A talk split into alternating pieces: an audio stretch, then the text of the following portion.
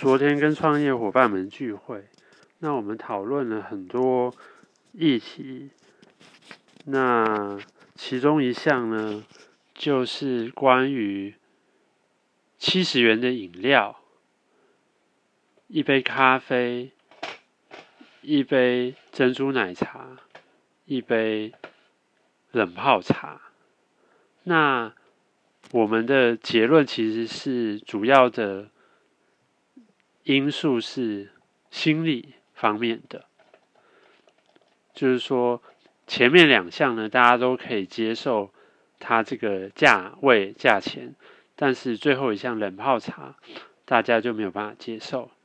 那心理因素千罗万象，这个很难讲，我就从成本方面来讲好了。这个珍珠奶茶手摇饮，网络上都在传，大家也都知道。它的成本率其实只有百分之十七，但是大家还是可以接受这个价钱。那至于咖啡呢？嗯，因为它是高度工业化的产品，然后它是量化生产，所以其实当你的量非常巨大的时候，你每个单位分摊的成本其实也非常的低。好，然后再来我们讲品质好了。嗯，这个手摇茶的品质，嗯，大家自己心里有数。那咖啡呢？因为它是标准化的产品，那基本上呢，它都有一定的水准。毕竟它都是机械化生产的嘛，那个磨豆啊、烘制磨豆什么的啊，烤、烘烤，然后还有研磨嘛。那我不是在讲精品，还有讲一般的那种咖啡。那工厂量产的，基本上它的品质是有一定的水准，它才能卖嘛。但是，好啦，最后就讲这个冷泡茶好了。冷泡茶的，刚才讲那个成本，其实它的成本也是最高的，不能。就是因为它不是只是那个茶叶，主要是泡制，甚至是它前期的，嗯，栽培管理和那个制制作过程。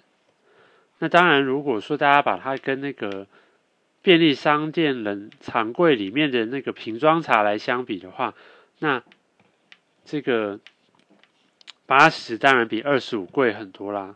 但是从品质方面呢，我们不能这样看。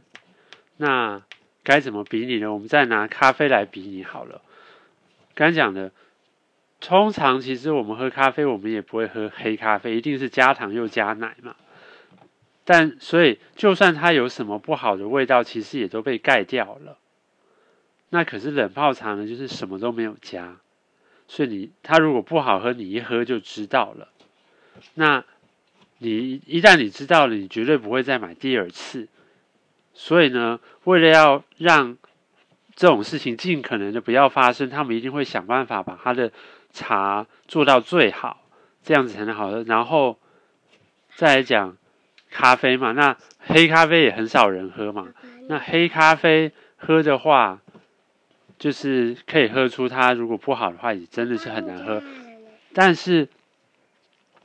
但是就是很少人那样喝嘛，所以，所以说，但就算那个咖啡豆不是太好，大家也不会知道。但是冷泡茶就不是，所以其实冷泡茶呢，它是最费工，也就是代表说它的成本是最高的，然后它的品质其实相较而言也是最好的。但是因为，嗯，传统上大家对茶的既有印象，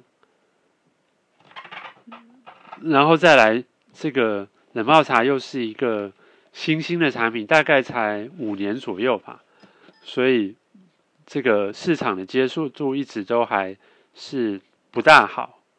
然后，但是我们的结论是，其实这里面一定是有可以突破的点，毕竟。嗯，危机就是转机，然后也就是商机。